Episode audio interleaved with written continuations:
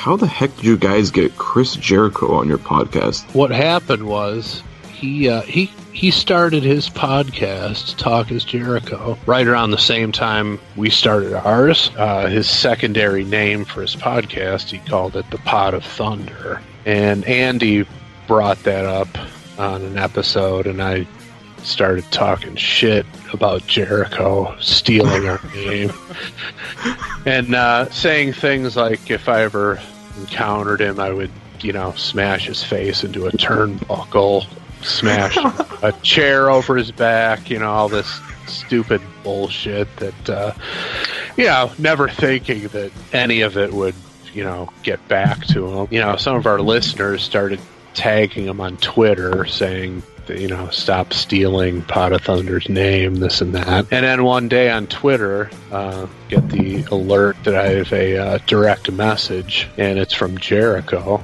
And he's asking me, um, "Are you guys near Indianapolis?" Uh, and so I I see this DM, and I'm like, I think this guy is trying to track us down so he can kill me for all the uh, crap I've been saying about him, you know.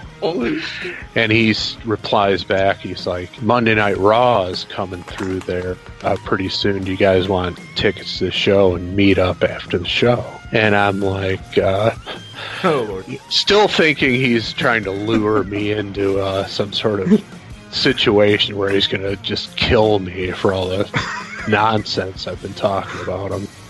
Um, but um, you know, one thing led to another, and it was he he left us tickets to Will Call, and we went to see a Monday Night Raw. Hung out with him for a bit, and from then we've all been like texting buddies. And whenever he's in town, either with wrestling or with Fozzy, we try to arrange it so we can meet up to do a show, and and that's the story.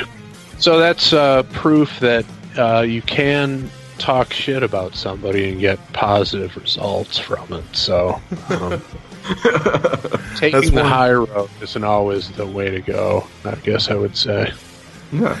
Life lesson, kids. Remember that. Damn right.